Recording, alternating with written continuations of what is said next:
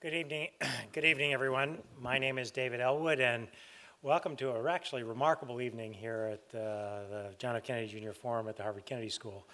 Uh, you were preceded by an event that included General McChrystal and Mayor uh, Annise Parker from Houston that was talking about veterans and honoring all the veterans that are members of the student body here at Harvard, uh, as well as uh, uh, people who have served and are no longer at Harvard.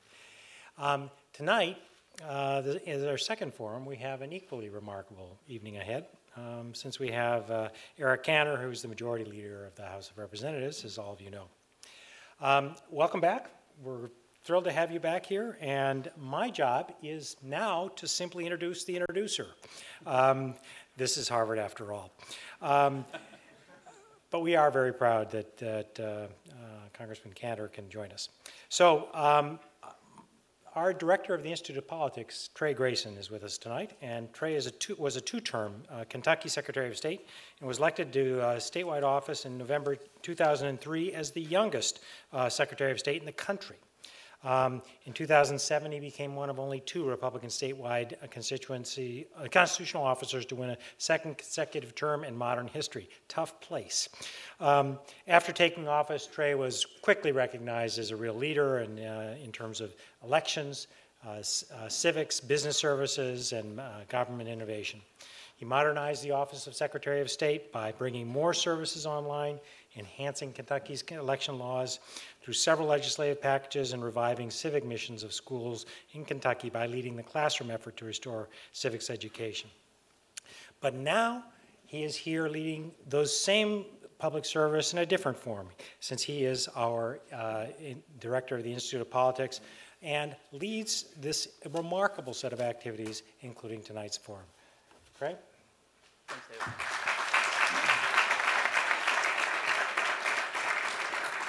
Thanks, Dean Ellwood, and he's absolutely right. This is a pretty extraordinary evening here at Harvard Kennedy School. I want to welcome all of you to the John F. Kennedy Jr. Forum uh, to listen to Leader Cantor. Uh, Representative Eric Cantor was first elected to the United States Congress in 2000 uh, and quickly became uh, elected. He was elected to leadership at the end of his first term, becoming deputy whip. We like to take credit for that because you see, he attended the new members of Congress conference that Harvard hosts every two years, and he obviously was one of our star pupils at that orientation after his 2000 election. So after one term, he went into leadership as deputy whip uh, and then became the whip and ultimately became the Republican leader uh, when Republicans took back over the Congress after the 2010 elections. Uh, leader Cantor is married to Diana, who he met on a blind date. And they are the proud parents of three children, and he represents the Richmond, Virginia area uh, and does so quite well. So please join me in welcoming Leader Eric Cantor.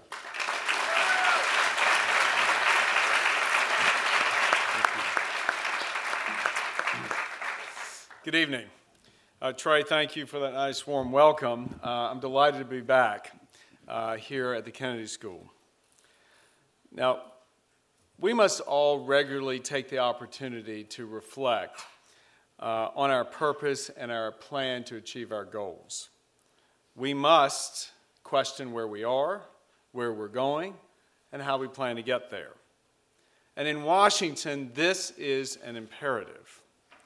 Going into this new Congress, I examined what we could do in service to our nation in the political and economic environment in which we live. And at the root of what I aim to accomplish through the privilege of serving in Congress is not just to balance budgets and to instill accountability in government, but it is to try and make a difference in the way life works for the American people. I am delighted to be back here at Harvard and to share some of my thoughts towards this end. When I was here a little over two years ago, I spoke about this institution being the crucible for innovation, and that in America we have developed an expertise in innovation and in taking that innovation and those ideas to market. My message then was with innovation comes jobs, economic growth, and opportunity. Moreover, public policy should aim to create the conditions for more Americans to enjoy the fruits of this innovation. That mission hasn't changed. However, over the last few years, too many Americans have become disaffected. They feel left out due to a lack of education, skills, resources, or time. Millions of American need relief, Americans need relief, and they need some help in order to gain the safety and security that comes from income mobility. Now, in many instances, government policy can address these problems, but it's not always about spending money. America's best asset is its people, and our government in Washington should start believing in them. Policy prescriptions should be geared toward empowering people, especially the disaffected. The people of America accomplish more, and they accomplish most when they're educated. In an 1822 letter, Thomas Jefferson wrote, I look to the diffusion of light and education as the resource to be relied on for ameliorating the condition, promoting the virtue, and advancing the happiness of man. Too many millions of Americans do not have access to a quality education, and this has got to change. Last week, I visited a school uh, in Orleans Parish, Louisiana, hoping to identify ways to improve education opportunities for the children who are born into a life cycle of poverty and dependency. While there, I met a young mother named Essence Jackson. Last year, her daughter, Milani, attended kindergarten at a public school in the city of New Orleans. Midway through the year, Milani's teacher pulled Essence aside and said, Look, Milani is too bright to be held back. She's too bright to be kept in this school. You've got to avail her of a better opportunity. And she prodded and cajoled and convinced Essence to apply Milani for the Louisiana Scholarship Program. That program, the teacher said, would ensure that Milani would have a way out of this failing school and an opportunity to find another school that could actually give her an avenue for advancement and a route towards a quality education. Milani this year attends first grade at Our Lady of Prompt Succor Elementary School and is a participant in the Louisiana Scholarship Program. Although there's much controversy surrounding the scholarship program, Essence is a believer. She told me she'd do anything she could to make sure that Milani could stay at that school. It makes that much of a difference caring teachers, nurturing, motivated administrators, and above all, a safe environment for Milani to learn. In essence, is praying that the Louisiana Supreme Court throws out the case challenging the Louisiana Scholarship Program. You know, throughout the country, there are other models in place which help kids just like Milani. And the job for us in Congress is to determine their applicability at the federal level. San Francisco Public Schools adopted a funding mechanism according to what's termed a weighted student formula. And under this policy, the more students a school attracts, the more money that school, its administrators, and its teachers receive. Low income students are weighted heavier in the funding formula, as are children with disabilities and those learning English as a second language. So there's incentives for schools to seek the more vulnerable population and reasons for schools to differentiate themselves and excel. Imagine if we were to try and move in that direction with federal funding. Allow the money we currently spend to actually follow the individual children. Allow the money to actually make a difference. Students, including those without a lot of money or those with special needs, would be able to access the best available school, not just the failing school that they're assigned to. As was the case for Essence and her daughter Milani, options ought to include not just public schools or private schools, but also charter schools. A competitive environment where the schools compete for the children rather than the other way around, could give every child from the inner city of Boston or New York to Los Angeles an equal chance at a greater destiny. And one of my priorities as Congress will be to move heaven and earth to fix our education system for the most vulnerable. Doing so will give America the best chance to protecting tomorrow for a generation of smart and capable young people. Now, many students and their families are dealing with the tragic challenges presented by grave illness and terminal disease. Not only do they rely on the affordable system of, on an affordable system of quality care, they also cling to the hope that a miracle will occur and a cure will appear. Last year, I had the opportunity to visit Partners Healthcare here in Boston. Harvard, together with scientists and, doctors at Mass General, are building new technologies and treatments and have realized some amazing biomedical breakthroughs. These advancements have resulted in life saving treatments as well as therapies, adding to the quality of life for millions of patients. But there's still work to be done. And there are many patients around this country, if not the world, still struggling, still hoping that their day for a cure will come. Now, one of those patients is a constituent of mine. She is one of the most courageous people I know. Her name is Katie, and she is a 12 year old girl from Richmond. I've known Katie for many years. Katie was diagnosed with a brain tumor just after her first birthday. This is any parent's worst nightmare. First, for years, she went through different treatments and therapies with little success. And finally, at age seven, she and her parents headed to St. Jude Children's Hospital in Memphis. She had a positive radiation treatment and is still doing well today. Prayers for Katie's recovery help, but we've also got to pray that scientists and researchers find cures to these diseases so that our parents and grandparents don't leave us too soon, or that children like Katie are not robbed of a healthy life.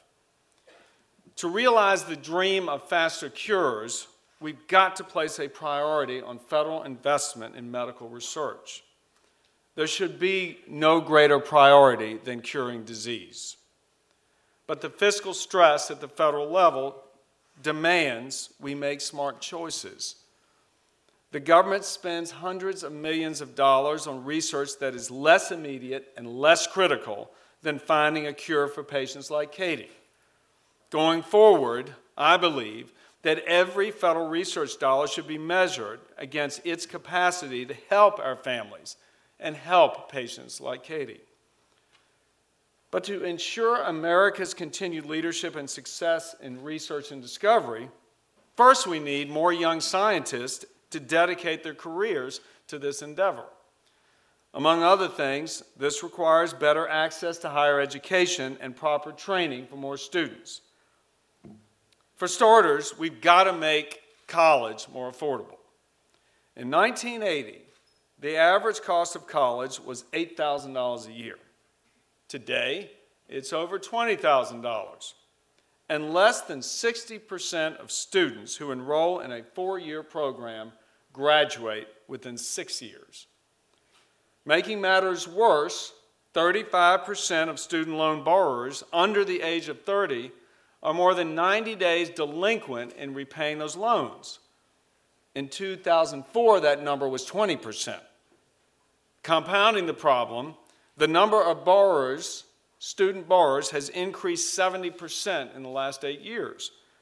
So there are more students who've recently graduated with more student loans that they have to repay. Now, once students decide that college is for them, it's really hard to uncover the information to see what they're actually paying for. I actually had a discussion with Harvard's president today over this very notion is what kind of duty do colleges and universities have towards prospective applicants and parents who are making this very serious decision on to commit resources and to incur loans? Because to many, it's less clear whether the dollars laid out and the loans incurred will actually pay off. Many recent graduates of colleges around the country remain unemployed. In fact, in October 2011, five months after graduation, the unemployment rate for graduates of that same year was 14%. Now, eventually, these graduates did find jobs, but they often took jobs unrelated to their degree and for which a degree is often unnecessary. According to President Obama's former job council, by 2020, there'll be a million and a half jobs without the college graduates to fill them. While there's a persistent unmet demand of four to 500,000 job openings in the healthcare sector alone. Recent reports indicate there are not enough applicants with the skills necessary to fill the jobs in the booming natural gas industry in America. Suppose colleges provided prospective students with reliable information on the unemployment rate and potential earnings by major. What if parents had access to clear and understandable breakdowns between academic studies and amenities? Armed with this knowledge, student and their families, students and their families could make better decisions, and frankly, they could make better decisions on how to budget their tuition dollars. Students may actually have a better chance of graduating within four years and getting a job. What about the adults? And the adults who are unemployed, the adults who don't have access or resources for college? What can we do? Because we've got to help them too. Now, Essence Jackson, that single mom in New Orleans, she's currently trying to put herself through college to better her career as, uh, prospects. But if the court strikes down that scholarship program, Essence told me she'd quit, quit school and she'd try and find three part time jobs to make sure that Milani stayed in that elementary school. But to get a good paying job regardless, Essence needs the skills and training that today's workforce requires. This week in the House of Representatives, we're going to be voting on the Skills Act. This bill streamlines the 35 overlapping job training programs that the federal government has and eliminates unnecessary red tape so that state and local resources go directly to helping people who want a job. In addition, many working parents out there are employed in hourly wage jobs. In fact, in 2011, 53.5 million Americans worked full time and were paid hourly, not salaried. One of those people is a police officer in my district. She's a single mom, she likes her job, and she's able to juggle the responsibilities of being a police officer while managing her responsibilities at home. And she told me that the reason she's able to get, get along with all of this is her employer allows her a flex time arrangement. Basically, she can work overtime one week, and instead of getting paid time and a half, she can accept comp time so that perhaps the following week she can take her child to the doctor or she can go to an after school activity in which her child is participating in. She's able to enjoy this kind of flexibility because she's employed by a local government and not employed in the private sector. Right now, the federal government actually prohibits private employers from offering the same benefit to working parents in the private sector. If we simply choose to give all employees employers this option and allowing one to trade overtime for hours off, no working parent will have to choose between missing out on a child's first play or foregoing a day's pay. This year, we will bring forward legislation to try and fix this very obvious problem and finally give needed help to millions of working parents. These are just some of the policy areas in which uh, the U.S. House will be pursuing this Congress. And I hope that many of these prescriptions will receive bipartisan support, something that's been a rare commodity of late in Washington. These proposals are part of a larger effort to respond to the millions of Americans who go to bed each night wondering why it has to be so hard, that it really doesn't have to be this way. These disaffected Americans just want their life to work again. Helping them will result in restored confidence, leading to more upward mobility for more people. So, if in two years I'm invited back to speak at the Kennedy School, my hope is that we've made real progress in creating the conditions for health, happiness, and prosperity for more Americans, something that we all should shoot for. Thank you very much.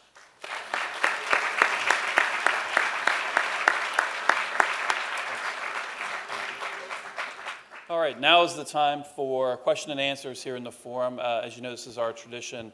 Uh, we have four microphones, two each on the floor and two on the stairs. Um, we're obviously, we have a lot of people already in line. We're probably not going to get to everybody, but we'll get to as many as we can. The rules of questions, uh, they are brief. They end in a question mark. Uh, and please identify yourself, give us your name and your affiliation, uh, and we'll start right here. Hi, my name is Darshali Vyas. I'm here with the Student Global AIDS Campaign. Will everyone that's here with me today please stand? Today we are here to ask you to protect the Global Fund, PEPFAR, and the Ryan White Care Act from cuts in the upcoming negotiations. Last time when you visited the forum, we asked you to, to restore AIDS funding. You responded that it was all about trade-offs and that we just didn't have the money. In the two years since we last met, approximately 2 million people have died from AIDS related causes because they didn't have treatment. Mr. Cantor, do you think that that was a worthwhile trade off? Well, um, you know, I, I, had said before that I support uh, the advancement in science so that we can eradicate diseases like AIDS. Um, and as you know, we have right now um, a, a, a mechanism called the sequester that's in place. And unfortunately, that sequester takes a very blunt instrument and says across the board cuts to all of government, save for Social Security and Medicaid. And that's a problem because what it does is it eliminates or reduces, if you will, good programs in the same way it reduces bad. So I, I support research dollars, I support investment in the kinds of programs that you're talking about. But yes, there are trade offs. And yes, we ought to advocate for those that make sense and those that can help save lives and cure disease. All right, next question up here. Good evening. My name is Auden Lawrence, and I'm a freshman at the college. Um, I'm very grateful for the importance that you place on education. Um, personally, I myself um, feel I am a product of public education. Um, but instead of valuing uh, getting single students out of failing public schools. How do you specifically we how do you, specifically do you believe we can fix failing public schools for all students? Well, my response on would be this: we have to do it one student at a time. We have tried for the last 70 some years, if not more, to fix failing schools. We haven't gotten too far. And so if you think about Essence Johnson, Essence Jackson, she wanted to do something to help her child. Right? So we have parents out there who are ready, who are desirous of finding just a safe place for their kids to learn. We need to respond to them. Because you know what? Why would you want to hold her back? Why would you want to hold her back at all? Why would anybody? And that's why I believe that you've got to hold school systems accountable. Now, I was in New Orleans, and they have created something um, called the, uh, the, there is a state school district that takes over failing schools. And in fact, the legislature at, in my own state of Virginia just passed a similar law, which will allow then the state to move in if the schools are failing, failing to meet those goals that a state legislature uh, establishes for them. That is one step towards trying to say we are not going to allow for failure on the part of our school system. Uh, but we've got to try everything. Because again, as a parent of three kids, all of whom graduated from public schools, I can tell you, parents deserve the ability to send their kids to a quality education. So I don't think the two are inconsistent, but while we're trying to figure out the whole system, let's at least help those who stick their hand up and say, please give me a chance to do so. Thank you very much.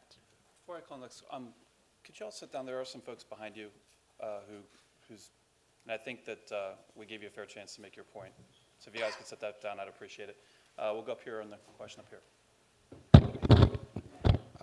Hi, my name is Alex Jorgen. I'm a student joint between the Kennedy School and the Business School. Uh, Leader Cantor, thank you very much for coming. My question is about uh, the oil and gas boom in the country right now, which you mentioned. Obviously, it's having tremendous effects on the communities where it is, but do you see a real national effect of this game changer, especially in terms of helping struggling Americans, et cetera, help, helping with economic growth?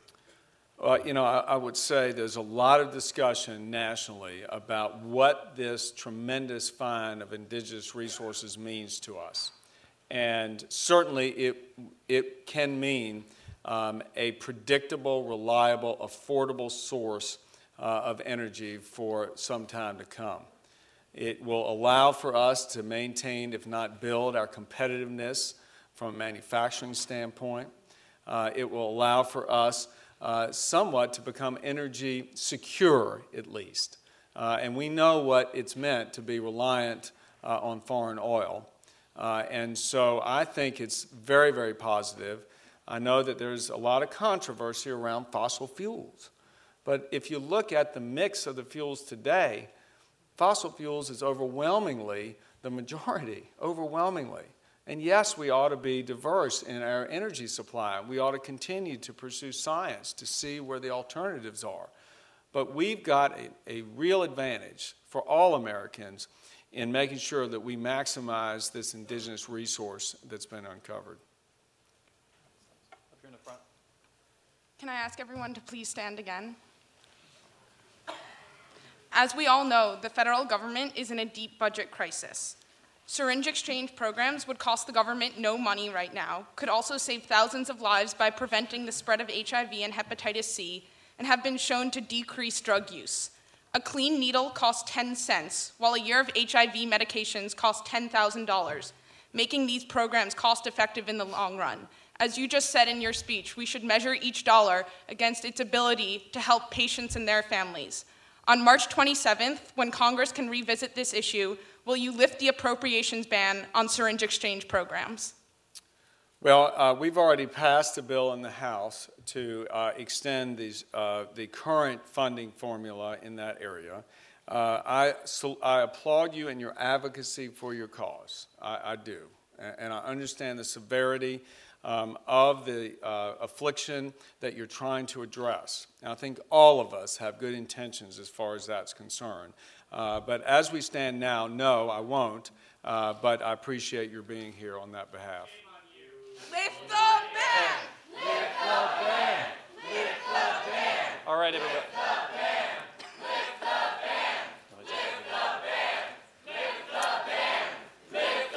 We have a lot of people who want to ask a lot of questions, and the longer you chant, you're denying your colleagues' rights to ask those questions. So if you're not going to stop your chant, we're going to have to ask all of you to leave who are chanting, and we would be escorted out by security if you do not leave. All right, Harvard security, would you please escort these people out of the out of the forum? You're taking away valuable time from folks who stood in line.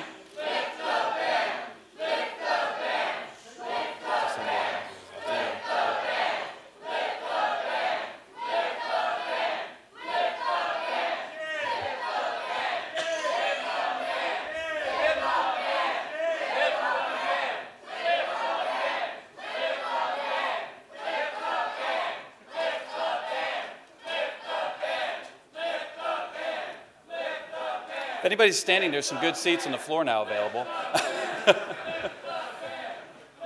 Go ahead, Nat. Thanks. Thank you. Thank you. you Gotta love the American democracy here.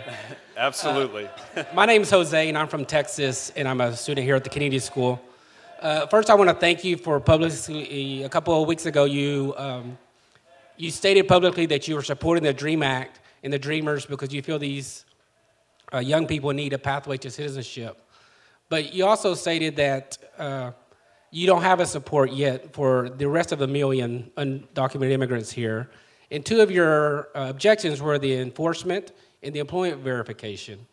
Being the majority leader, do you feel that you'll be able to pass an immigration reform during this session? And if not, what are going to be the main hiccups? Okay, first of all, as far as the advocates who just left, it wouldn't be Harvard without that, right? So, um, uh, but uh, really, um, we, we just uh, we, we embrace uh, robust debate, and, uh, and that's what we're about as a country, and really respect this institution to allow for civil debate and differences.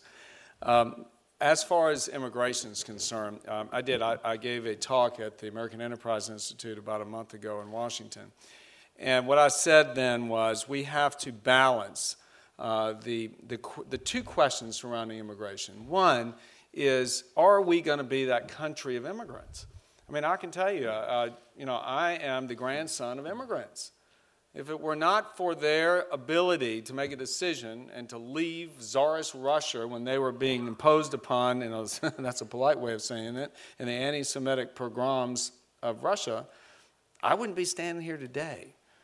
And I, I, think our country has a history of that. Now, not everybody is a product of someone having to make a decision and come here at their own will, because there's a lot of people who came here and were forced to come here, so we didn't always get it right. But by and large, we want opportunity for more people than anywhere else. So we balance that with, you know, we are a country that is premised upon the rule of law and the equal application of that law. And part of the ability for us to be that opportunity beacon is equal and transparent application of the law. So how do you how do you balance that? And how do we err on the side of fairness and compassion for people who most people who are here illegally want to be here to search for that better life for their kids. So, what I said was this there's a lot of groups right now in the Capitol, both in the House and the Senate, bipartisan, trying to figure out a way forward. And we, I think, have a, you know, a limited amount of time that we can get this done because politics can tend to take over. And there's some, frankly, who may not want resolution because of the political force of the issue. I wouldn't count that among my, myself in that crowd. But what I can tell you is if there is a place to start, it should be the kids.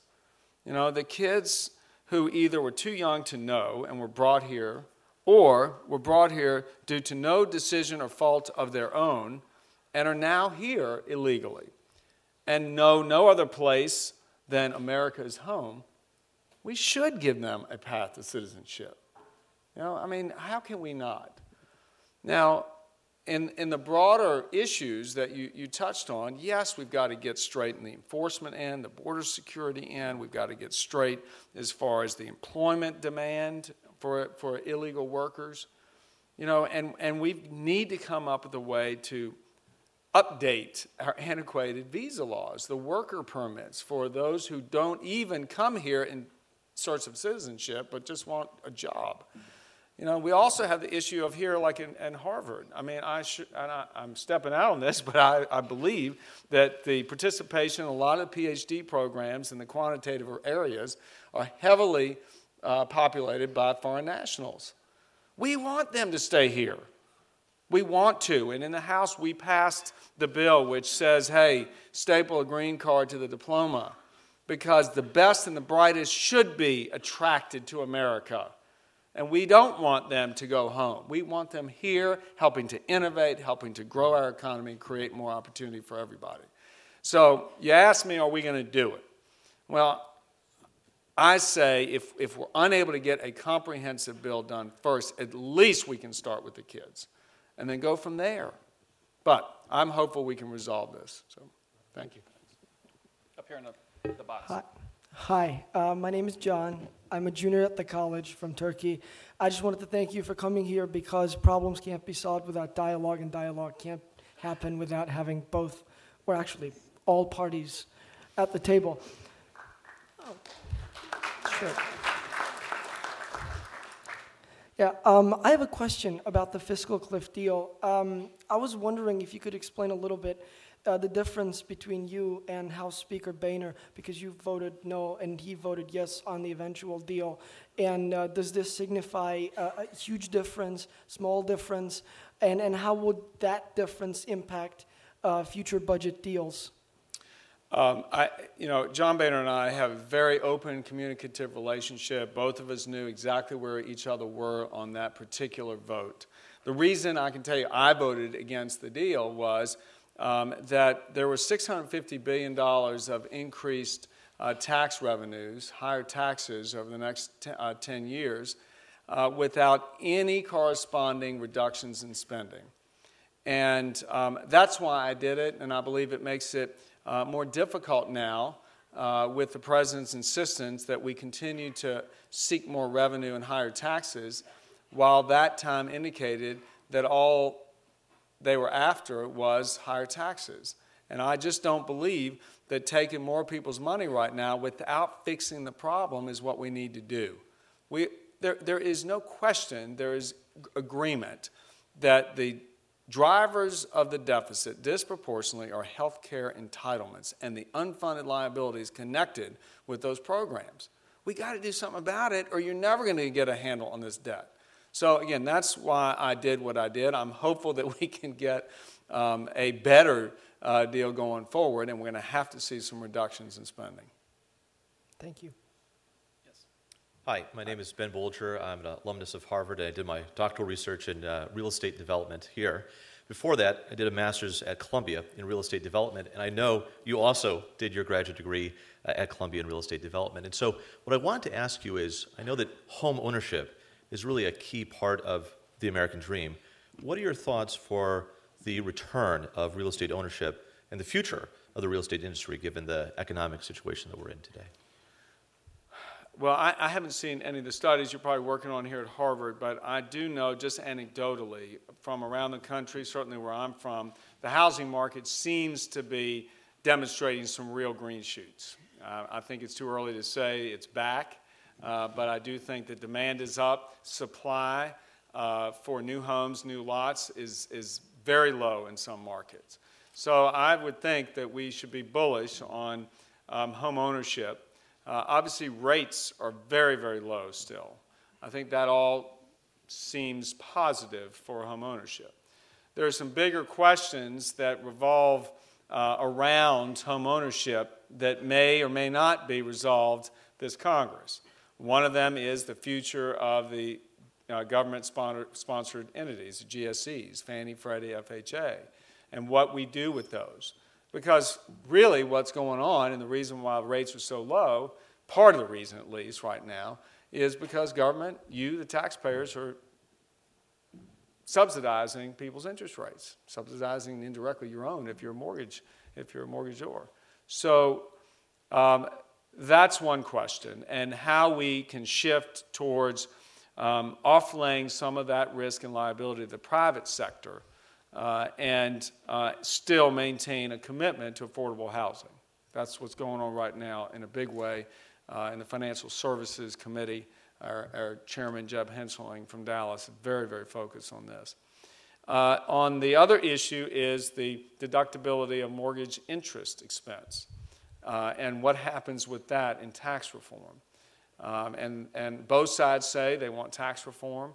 Uh, one of the big drivers or tax expenditures uh, in the system right now is the ability to deduct your mortgage interest. If you take that away, you're really taking away a lot of money from people every month. So again, this is um, you know still floating out there that may also provide some uh, jerkiness to the housing recovery.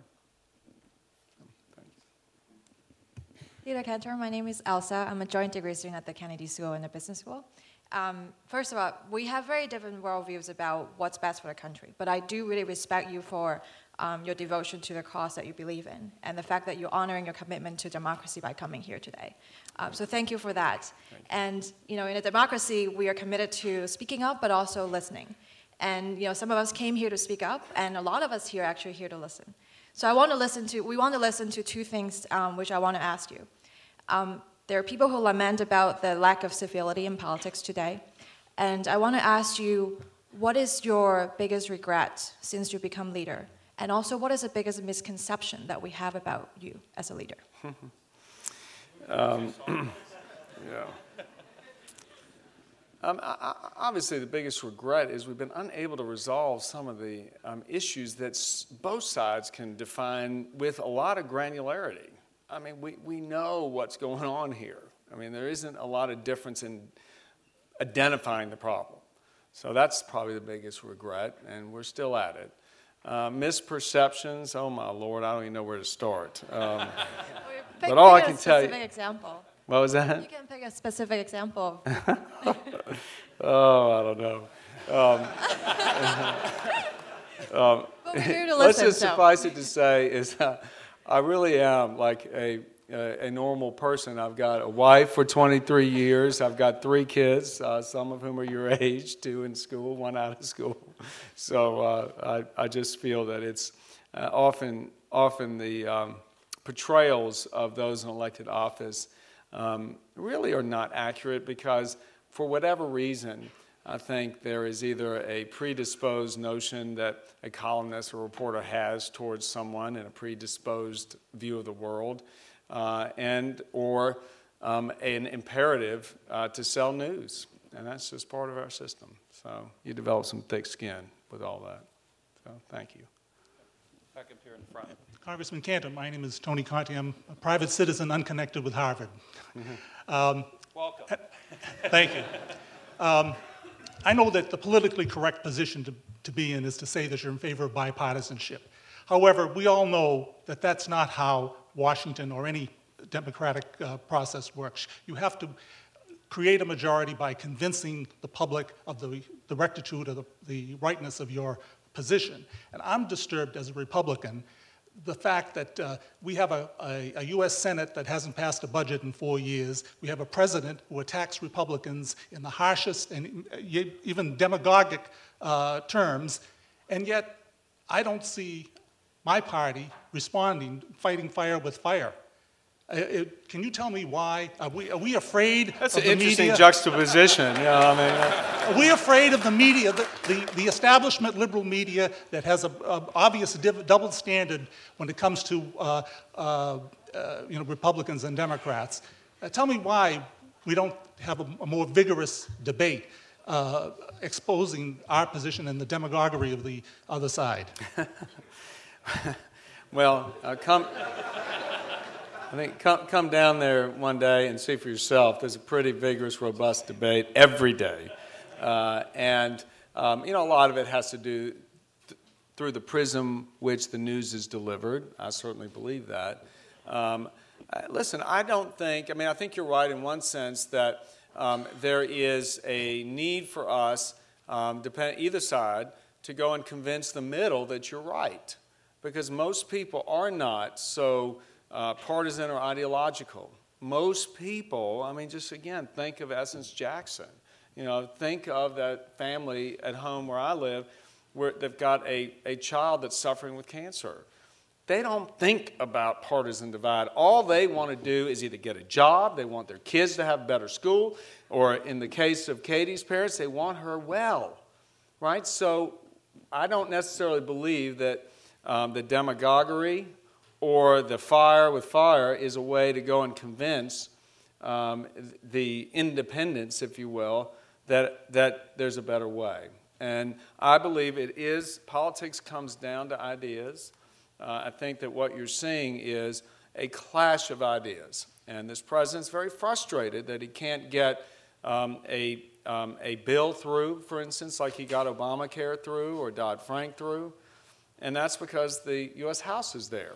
And the U.S. House and the members, the majority there, has um, the majority has a very different view of health care, very different view of how we should um, control the excesses of those in the financial services industry. Uh, and, you know, if you don't have tolerance for differences, this is what happens it gets incendiary. I'm a believer that we need to have tolerance for differences and then be able to set those aside, the differences, and find where we can come together.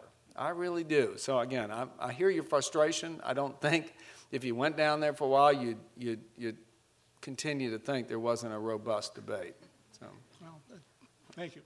Up here in that box. Hi, my name is Amalia Burson, and I'm a freshman at the college. Thank you for being here. And as a member of the Forum Committee, I'd like to ask you a question on behalf of the Twitter community. Uh, how likely are House Republicans to support capping tax expenditures as part of deficit reduction? I think um, at this point, capping uh, tax expenditures has to be matched with a reduction in tax rates. Uh, because it goes back to the statement uh, in response to one of the questions about the fiscal cliff deal. What happened was taxes went up. Where did the money go?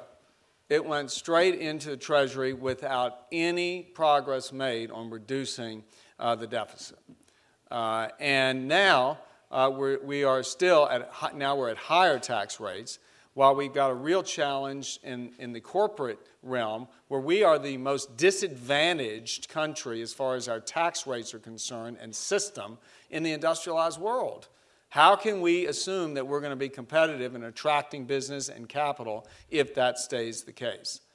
Uh, so I would just say to you, uh, and on the, on the personal side, same goes. We can't just close those tax expenditures and then not give it back to the people that earn it uh, because you're going to go in and exacerbate the problem you're trying to fix, which is a sluggish economy. Thank you. Hi. Leader Cantor, thank you very much for speaking with us today. My name is Jonathan McMaster. I am here at the Kennedy School, a second year student. I am currently in a simulation in Professor David King's class on Congress. And from the start of the simulation, there's been a very sharp partisan divide. Uh, there's also been infighting within uh, my side, which happens to be the uh, Democrats, even though I'm sitting in the Republican section right now. Um, and so my question, my question for you uh, is: Is there any hope for Congress in reducing partisanship, and is there any hope for uh, our simulation? Uh, look, you know, the you know, interestingly, the president has embarked on, um, you know, what the media claims is a charmed offensive. Um, I think it is overdue that he does that. Because I'll, I'll go back to when the stimulus debate occurred when the president was just elected. He was a historic, obviously, president, still is. He had enjoyed 70% approval rating at the time of that stimulus vote. He didn't get one of our votes. I believe that he could have if he'd just taken the time to develop relationships. You know, I've always, uh, you know, publicly talked about the relationship I have with the vice president. I have that relationship because, frankly, I worked with him for seven weeks after the speaker asked me to do so, and the president asked the vice president to hold those talks. It's about getting to know one another. It's about developing a knowledge of how far you can go and what the sensitivities are politically and personally. So I, I, I hope I really do. I, I think that every time we revert to campaign mode, it's very difficult to get anything done on the policy side.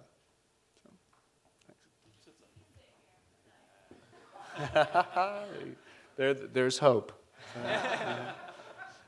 Uh, thank you. Uh, it's wonderful to hear from you. My name is Sitza Gofard, and I'm a uh, sophomore at the college. Um, a couple of weeks ago, we actually, on this very same podium, we heard from David Keene, the NRA president, who told us sort of his main message was uh, our side is essentially not going down without a fight. And that kind of prompts me to ask you the question um, A, can you elaborate your opinions on sort of gun policy and your thoughts on Obama, uh, President Obama's proposed measures to, uh, on that issue? And secondly, how do you plan to bring together uh, both sides of Congress on this you know, very polarizing issue? Well, I start um, any discussion like this just recalling my experience um, after the Virginia Tech shootings. And I had several constituents who lost kids, uh, others whose kids were uh, injured in that horrific uh, incident. And what our state legislature did at the time is they moved to address uh, the one thing that is common in all of these shootings, and that is mental illness. And um, there was a big study that went on at the legislature and elsewhere on the outside to buttress that. And the end result was to force um, Virginia to upload uh, information on mental health and to try and get around a lot of the issues that block that information and allow that to go into the national database and the background checks. Um, I think we've got to start there because I don't I've met with the families um, in Newtown, Connecticut. It's no fun. It is tragic. You don't go out of there without having been influenced and impacted, and it's what a horrific tragedy. And so we've got to help. We've got to do something. No one on either side of the aisle, regardless of your position with the NRA, um, nobody wants to sit there and not help. Nobody wants to. Nobody wants to just sit and say we can't do anything, but we've got to make sure we're doing what we can to actually make a difference. Uh, and you know, there's a bill working its way through the Senate um, that has to do with strawman purchases. We'll see where that goes. In the House, we are embarking upon a lot of the issues I talked about with the mental health piece, because I do think that that is a common thread in every bit of those shootings. Thank you. Hi, my name is Jacob Morello, and I'm a sophomore here at the college. And um, as someone who identifies as right of center, I'm curious to hear your thoughts on the future of the Republican Party over the next few years. I know that there are a lot of Americans who identify with the party in its economics conservatism, but maybe you know identify less with some of the other tenets. So, how do you see? How do you think that the party should um, reach out to these voters, and what do you think will happen over the next few years, going into 2014, 2016? You know, our, our party really is a party that has a lot of appeal to a lot of different kind of people.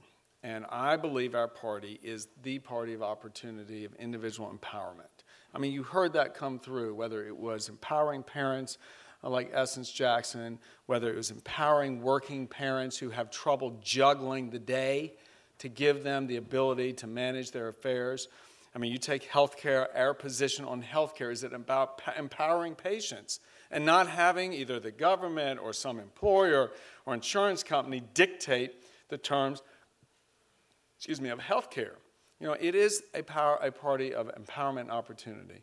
We also have been the party um, of entrepreneurialism, right? And that's something that, frankly, a lot of Americans don't ever get to, if you will, because they're too busy managing their households, and maybe they're not interested in starting a business. That they just want to take care of their kids, they want to pay the mortgage, save for college, and, and save for retirement, and have a good life that this country affords them. I think that our party won't and can't veer from that core. Uh, I do think we need to remember that um, you know there is um, a, a sense that our party um, needs to do a better job uh, at getting to know different constituencies. And I am much about trying to force that to happen.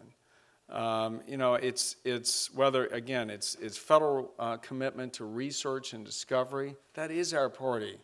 You know, we believe in empowering folks because from that innovation, as I said before, comes a lot of good, whether it's curing disease or creating jobs, opportunity.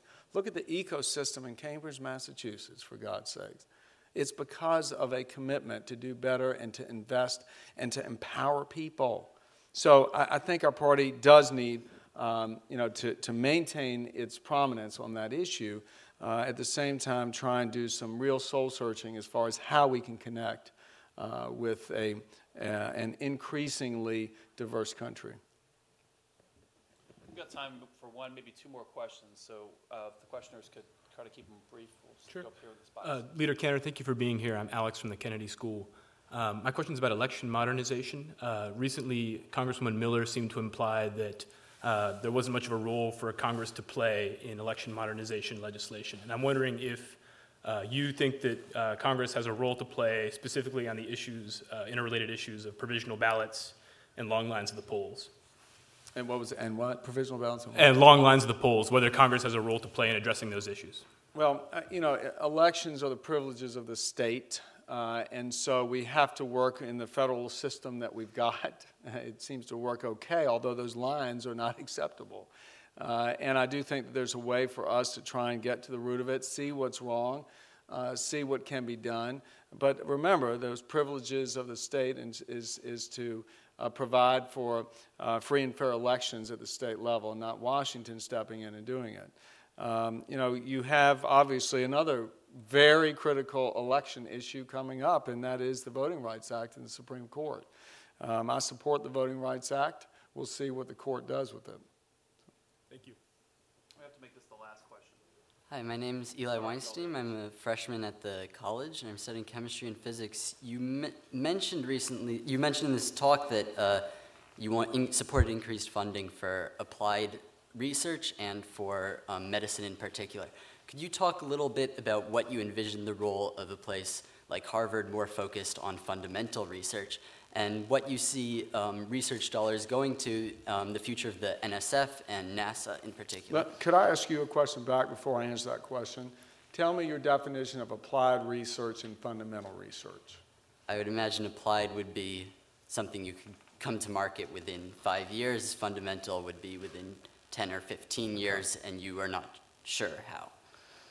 My terminology is basic research, and then what you're talking about is translational activity and research.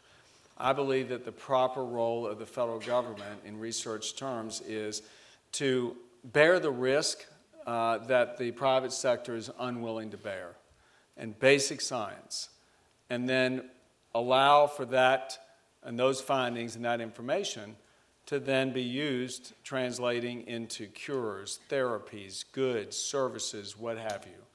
Uh, again, that's what has allowed our country to lead. Uh, the the uh, tech arena, as well as the biomedical arena, are the, some of the real drivers of our economy right now. So, not only is it imperative for us from a quality of life standpoint and curing disease, it's also a huge economic generator for us. And if we're looking for ways to continue America's prominence in the world economically, I don't think there's any better. Thank you. Thank you all very, very much. Yeah.